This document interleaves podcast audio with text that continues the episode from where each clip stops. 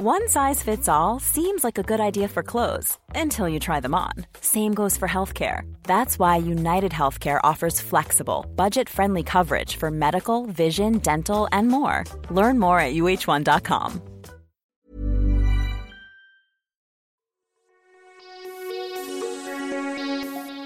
Welcome to Crisis Management. I'm Alicia Siekierska. This is a show dedicated to helping businesses navigate their way through the coronavirus pandemic. On today's episode, we're going to be talking about the eye popping cost of the financial aid related to the coronavirus pandemic. We're also going to be digging into the latest retailers that have filed for bankruptcy protection and the state of the fitness and apparel industries. Now, those are some big topics to cover. And so, in order to do that, I am joined by Mark Satov. He is the founder of Satov Consultants and a business strategy expert and he's here to help us find solutions and ideas for businesses that are dealing with the pandemic. Mark, welcome back to the show. It's great to be here. You're right. We have a lot of big topics to cover today, so I'm looking forward to it. Yeah, so let's let's jump right into it to that eye-popping figure that I mentioned off the top. Um, on Wednesday, the federal government unveiled their fiscal snapshot, which is not a budget it's not quite uh, an economic update but nonetheless they have are forecasting a deficit of 343 billion dollars which is expected to be the highest since the second world war. Uh, that's more than any economist predictions and well above the 28.1 billion dollar deficit that was expected before the coronavirus pandemic hit um, our net federal debt is also expected to hit 1.2 trillion dollars. I mean, aside from the fact that these numbers are enormous, what do you make of this fiscal snapshot, Mark? It, well, it's hard not to start with uh, the fact that the numbers are so enormous because they sound so uh, so jarring and and so dramatic. And uh, mm-hmm. what you need to do though is you need to analyze them, of course, relative to uh, our GDP and relative to the past. And you know, you started by saying they haven't been this big in proportion since World War II, uh, which makes sense. But this is an event that, in many ways, is similar. Uh, so you know, we did some analysis, and you've seen different reports in the media about uh, the size of the deficit. Now, the size of the deficit as a percentage of GDP uh, is unbelievable, and it's bigger than we've seen in a very, very long time. But then you take it uh, the next step, and you say, okay, well what is the size of the debt relative to GDP? And I think the number is 49%.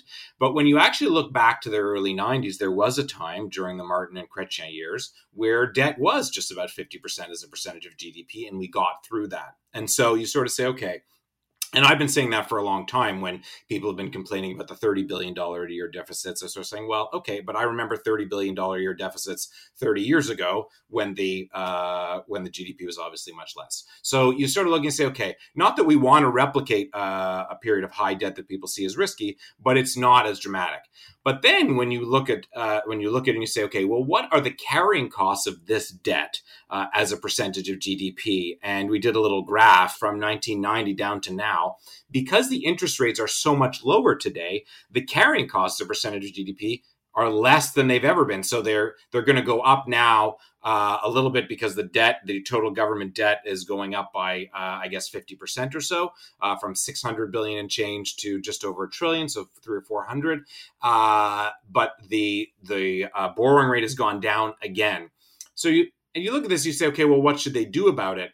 Well, they actually need to take advantage of this low carrying cost for the next few years and find a way. You know, if I were running the government like a business, find a way to make sure to not increase the total debt and actually try to decrease the total debt so that when carrying costs go up, so when interest rates go up, you've taken a bit of a bite out of the debt. I actually think that's the bigger challenge. So looking at it now, okay, you could get your head around the numbers, but how are you actually going to get to non deficits in the next few years and actually reduce the debt? I think that's the big question. They're clearly banking on low interest rates for for some time um, in order to to make this doable. But low interest rates are also, uh, I mean, signify a weak economy. But um, this spending is obviously exceptional, right? This is the coronavirus pandemic, as you mentioned. This is you know an event that we've never seen before on that note, do you think they've done a good job in terms of all the spending and the financial aid programs? What do you what do you think? I think you know me enough to know you're asking a really loaded question. I, the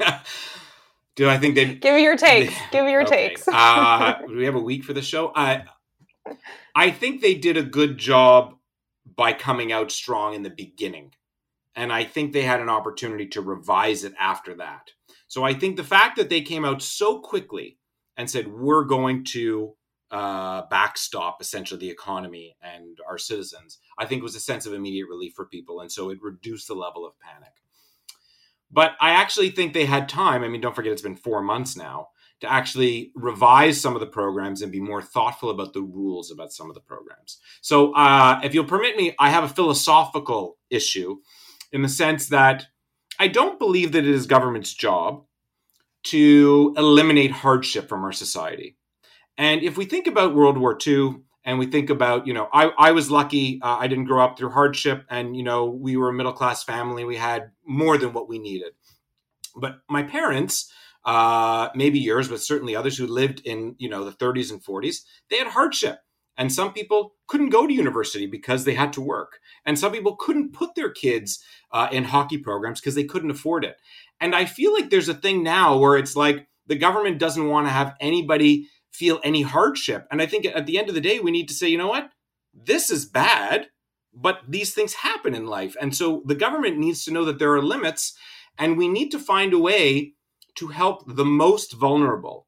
We need to find a way to help the people who, if we didn't help them, would really not be able to feed themselves. But we don't need to find a way to help every student who doesn't have a summer job if they're living at home and their parents are paying for their university. Like, I'm sorry, it may it may not be great for them, and they were hoping to pay their student debt down earlier, but some things you just can't have. So I feel like I feel like in their enthusiasm to help everybody, uh, they've helped a lot of people who didn't need it. And I do believe, again, it's a philosophical point.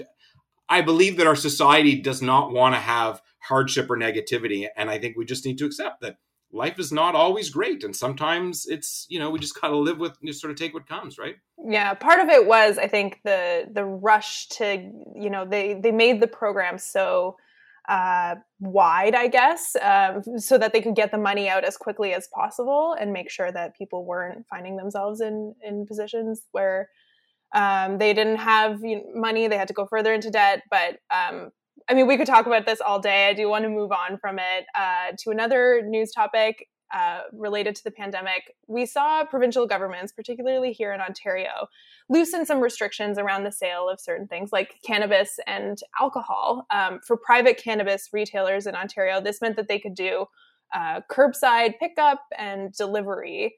That is about to come to an end when the state of emergency order uh, expires later this month. Uh, so will private companies' ability to do delivery and curbside pickup.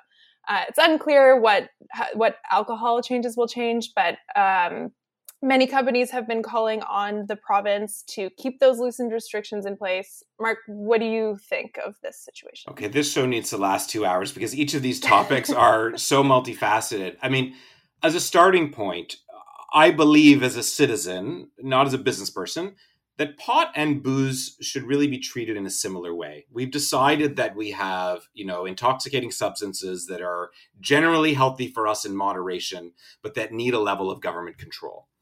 And with uh, the pot market, we have a specific issue, uh, which is a market issue in that the price for illegal pot is actually very low and so if you set the price for legal pot to be too high, you're not going to break uh, that illicit trade. And just as another anecdote from my youth, for whatever reason, when uh, in the early 90s, you know, I used to buy a gram of hash in Montreal for $10 right? Uh, and that was almost 30 years ago. Don't worry, I was plenty old enough. Uh, but um, but now, you know, you could buy a gram of weed. I think people smoke weed more than more than hash now. But you know, you could buy that for ten dollars or less uh, on the black market, and it's pretty. It's relatively safe most of the time. And so they have a market issue. And I think what's happened is the government has put so much restriction since the beginning on how to sell pot that what they've done is they've not taken a, a bite out of the illicit trade. And I know that that is what they want to do. And so, generally speaking, we need to treat pot like booze. I don't like I don't see the the rationale for having them being treated differently. And why do we want to layer restrictions onto market? I mean, you look at all the players in cannabis, and they've been hurting since long before the pandemic hit.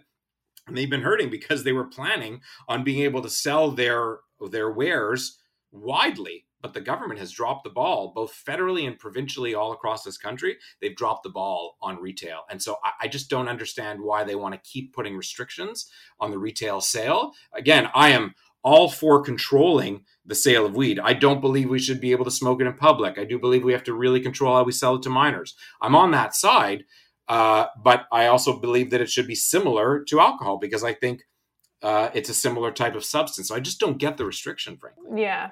Well, we'll see. Um, I guess what happens with with in terms of alcohol rules that have changed with things like you know restaurants being able to sell wine and beer, but um, that will be for another day. Uh, let's do. I just realized. Sorry, before we go on.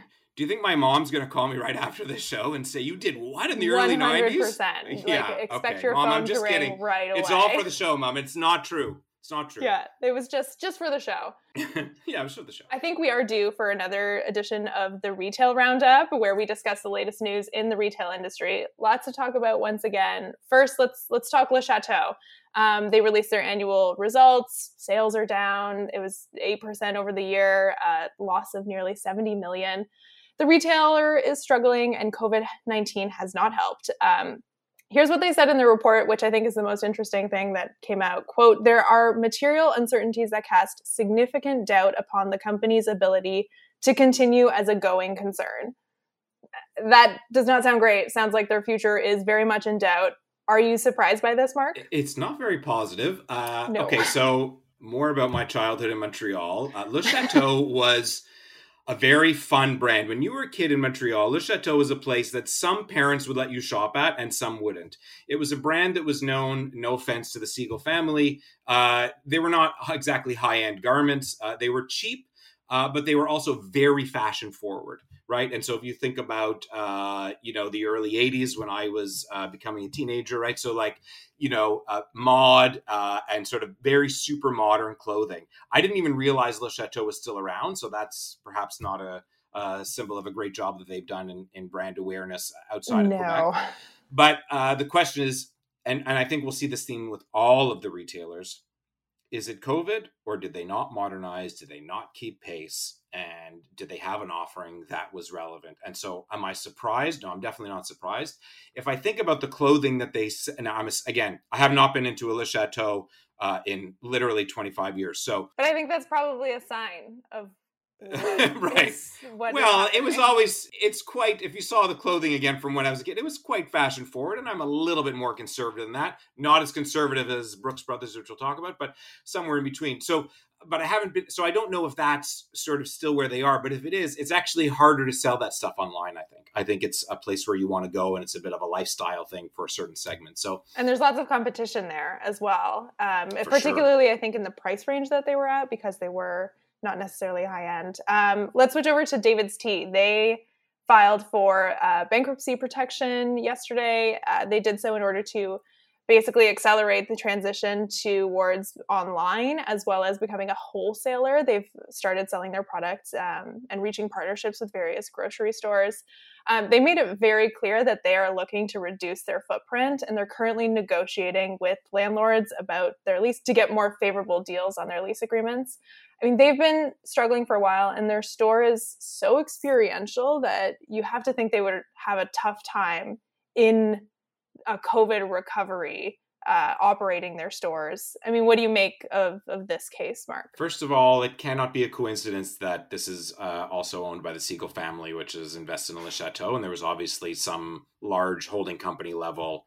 Can we make it? Where do we have cash? Where do we need to put cash? How do we structure this? Yeah, he's actually the the founder, the founder, co-founder. So yeah, and he's the interim CEO right now.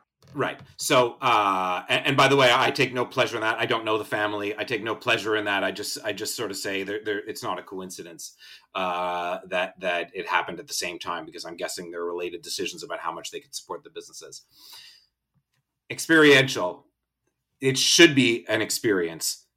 I actually believe, and I, this will sound a little harsh, no excuse for not making that experience work right? Now you could argue that uh, tea is not like coffee and so they couldn't quite do what starbucks did in the sense that they sell high-end tea that you drink on site and then and then take away from you. Starbucks was much more about drinking on site and this was much more about taking away.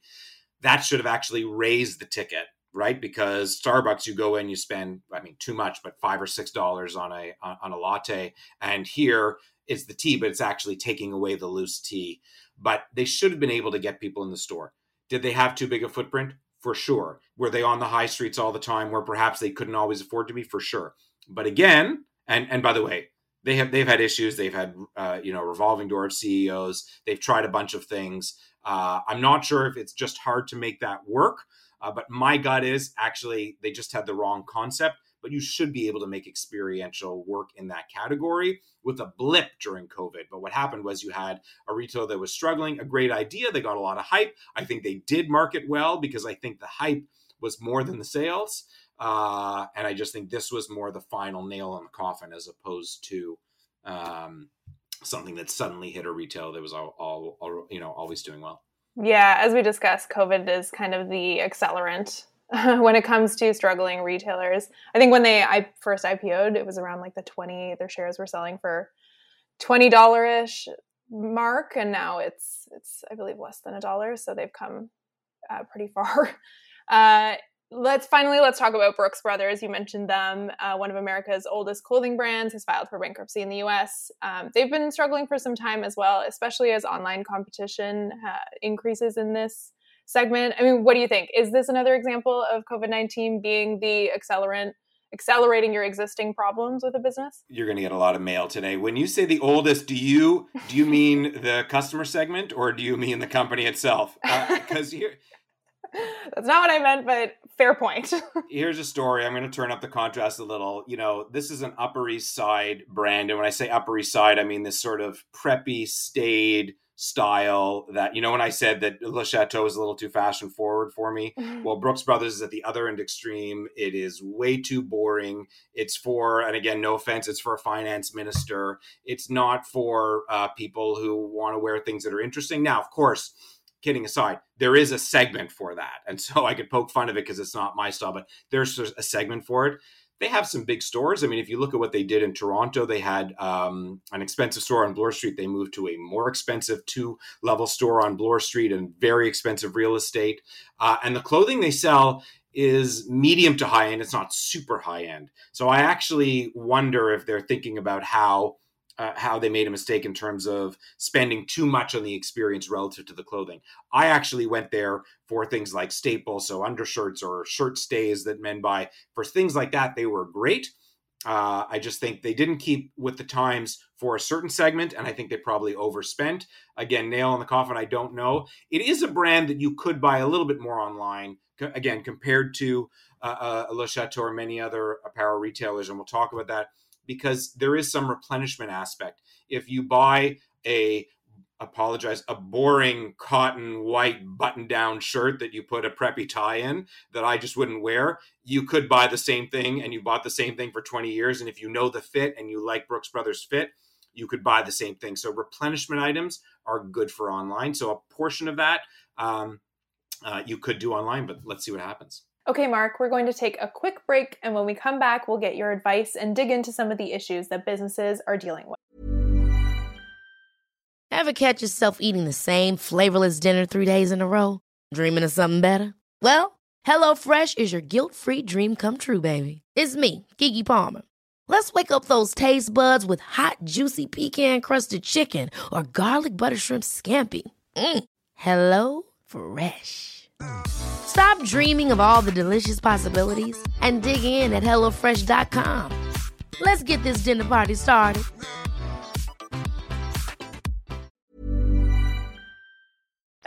Okay, Mark, let's move on to the part of the show where we dig into some of the issues that businesses are facing during this pandemic and get your ideas uh, for the fix. Now, one sector that we actually haven't talked too much about on this show is the fitness industry. Uh, and there's no doubt that things have fundamentally changed for things like gyms, fitness studios, personal trainers.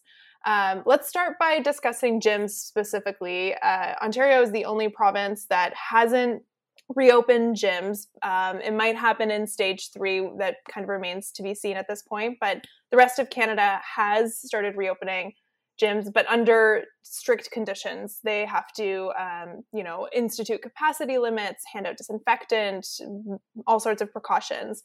Um, and that's because gyms are a high risk place for the spread of the coronavirus pandemic or the coronavirus coronavirus. Um, but before the pandemic, I mean, you you had an idea of how this business worked with memberships. You needed a certain amount to make a profit. But if you're a gym owner in this new normal and you have to limit the number of people that come in, I mean, what should you be doing here? What is the fix? Uh, there are there are a bunch of fixes there. I'm going to say there's certain industries that I've been watching and certain job types where I've been impressed with how quickly they've adapted and others where I haven't. I've actually been relatively impressed with how many gyms have adapted and how quickly they've adapted to the online model.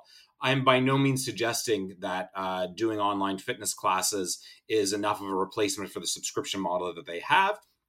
And I'm certainly not suggesting that that is the way of the future in entirety, you know, for the uh, for the uh, sector. But it is, it is a good mitigant. Uh, and I will say it will make a part of the mix in the future because you could have larger classes. There's a whole bunch you can do uh, by bringing your offering online for a portion of it. But when I think about gyms, I think about two things. I think about segmentation. And so I think about who actually wants to go to a gym and I think about when they want to go, and I think about why they want to go. And so the reason that certain people go to a gym uh, instead of working out at home um, is well, there's a capital cost to equipment, right? And so you sort of think like a treadmill is two thousand dollars, and a bike can be five hundred dollars, or you could go to Peloton and buy a thousand dollar bike for three thousand dollars. But uh, cap, you know, it's expensive, and so that's one of the reasons people go to a gym. You also go to a gym for inspiration, and you go to it from others and coaching, and you go to a gym just for the social aspect. And so you have to think about when you are when you own a gym, who are the people that are coming there, and why are they coming? You know, I saw I think Spinco. What they're doing is they're actually renting out some of their equipment to people and that so you sort of mm-hmm. I, that's why i went with segmentation because for the people for whom the gym is not about the social aspect and whatever it's just because they don't want to spend you know three or four grand to kit out a gym in their home.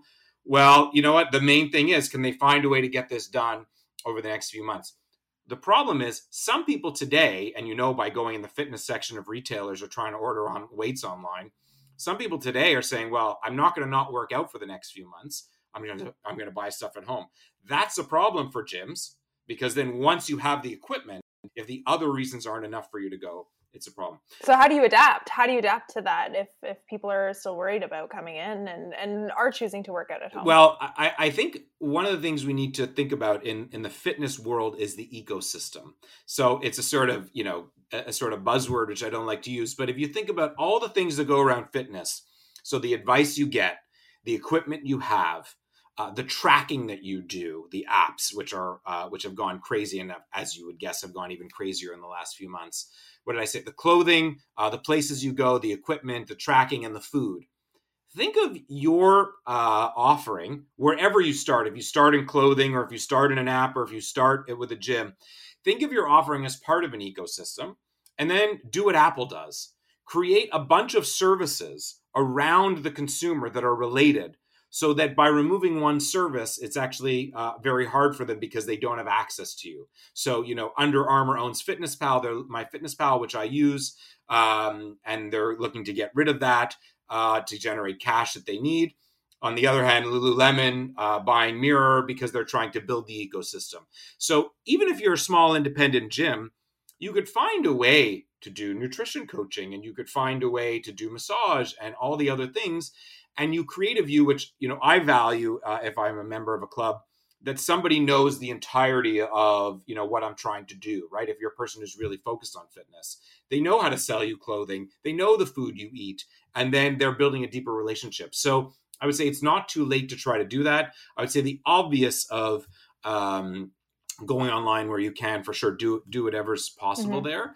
Uh, but try to think about the parts of the ecosystem you don't have and don't worry if not everybody's going to be an employee. You're not uh, necessarily looking to add costs. You may be looking to add contractors, or you may be looking to create a partnership with a food delivery company uh, that does nutritional counseling or builds uh, meals for people that are distinct for whatever their fitness goals are. So I think there there's a lot you could do. Talk to your customers, find out what they want, and don't give up because I think, uh, first of all, gyms uh, have different uh, utilization throughout the day. There is a way to sort of spread workouts out over the day. People will change their routine a little bit uh, to not bunch into certain times, especially if they're not going into the office and they have more flexible times. Uh, and people will come back. Uh, again, you know, you know, not everybody is super conservative about the virus. I think more people should be in some ways but a lot of people are like listen i'm not worried about this and so you need to say okay well then come in Please be safe when you come in. Please wear a mask when you're in, not when you're working out. Use our disinfectant, all the rest. But yeah. I, I don't, I'm not giving up on people going back to the gym very soon when it opens. Yeah, yeah. And I've seen a lot of gyms, you know, they're having uh, people book times and everything. So um, when I think about where I would work out um, like in the work hours there's always like a rush hour for equipment. So actually booking a time slot for the gym sounds kind of appealing to me. Right. Um, but i do want to uh, move on to our final topic. Uh, we've talked a lot today about retail and i don't know if you've noticed this mark but most of the companies that we talk about when we do talk about bankruptcy protection a lot of them are fashion retailers specifically apparel um, so let's quickly talk about apparel industry. I mean, the COVID nineteen pandemic has obviously accelerated some of the issues that those retailers are having. So, I mean, if you're in the business of fashion, what advice do you have in order to get through this pandemic? What kind of strategies should you be looking at? Well, prayer is not included as a strategy, so I won't talk about that. It, listen, uh, again, I don't want to make light of the trouble that people are having. I will just say this is this is a really tough spot to be in. And it, I think it depends on the category that you are in within apparel. Mm-hmm. And, you know, we talked about Brooks Brothers. I actually think menswear is probably the toughest category to be in.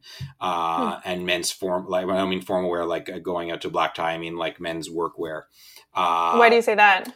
Because I don't, uh, I, I, think that uh, this will stereotype a bit, but I think it's true. Men don't look to buy clothes uh, as much as women do. I mean, I happen to like buying clothes, but a lot of men don't look to update their wardrobe and don't think of it. And so when they have an excuse or a reason not to buy things for the next season, I think a lot of men will sort of take that opportunity.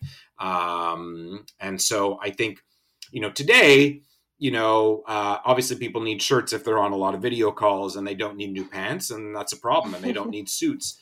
But I even think that uh, it, it even if we go back to work in September, and I think there's a question mark about who goes back to work. So I'll take downtown Toronto as an example. If people go back to work in the core in September, which is a big if, even if people then need suits again, how many people are going to say, okay, the first thing I'm going to think about when COVID is over is going to buy the next season of suits? They're just going to say, you know what?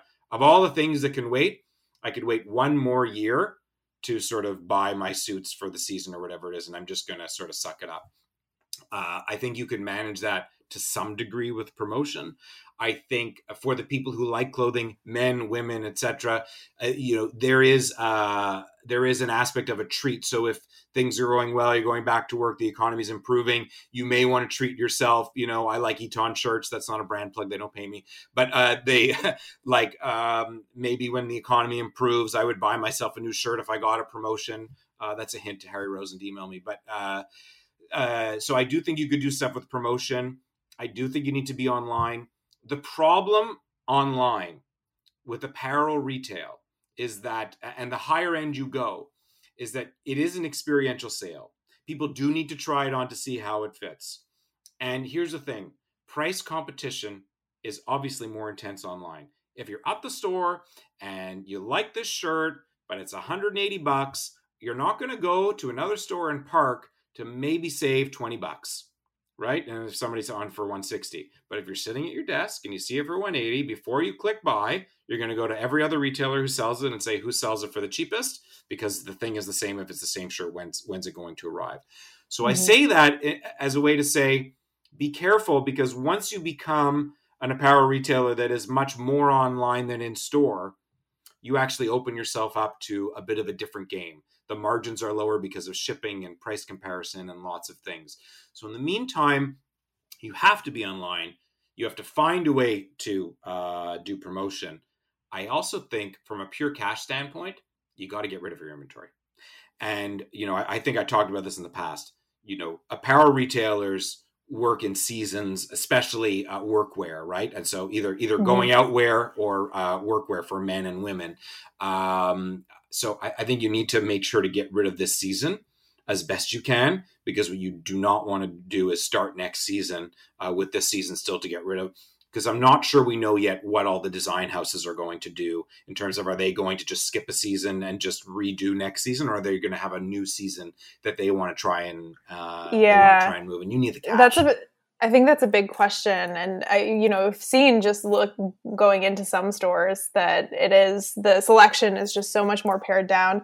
There's actually one uh, boutique not far from me here on uh, Queen Street West. They're closed. I like going in there every now and then and they're closing down because um, they were saying that they hand pick a lot of the clothing that they do sell in there, and they're just unable to go see the people that they usually buy the clothing off of, and like, a lot of them are in the U.S. and they just don't see a time. So I thought, I mean, it was sad that they were closing down, but also I think a brave call for them to make um, to know that that was perhaps the time. Okay, I, you may not want to hear this, especially at the end of the show. I, I, I can agree. I think it was this is unkind. I think they should have figured okay. that out. They should have figured that out. You know what? Have their five suppliers mail them some samples and figure it out. And I, either either they weren't being creative enough, or that's not the real reason. Because I, I think that they you, you know, own, own a business, you have to be gritty. You have to just figure it out. I'm sorry, I don't. yeah, I mean that was something that Probably they were nice, just close, and wonderful people, but they were they are both um that and i mean yes that was what they said was the reason for closing but um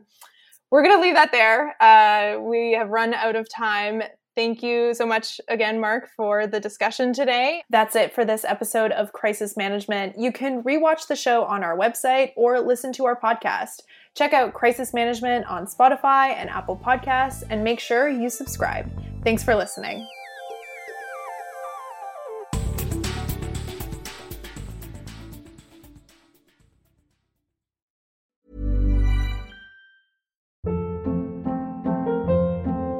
Hold up. What was that? Boring. No flavor. That was as bad as those leftovers you ate all week. Keke Palmer here, and it's time to say hello to something fresh and guilt-free. Hello Fresh. Jazz up dinner with pecan-crusted chicken or garlic butter shrimp scampi. Now that's music to my mouth. Hello Fresh. Let's get this dinner party started. Discover all the delicious possibilities at hellofresh.com.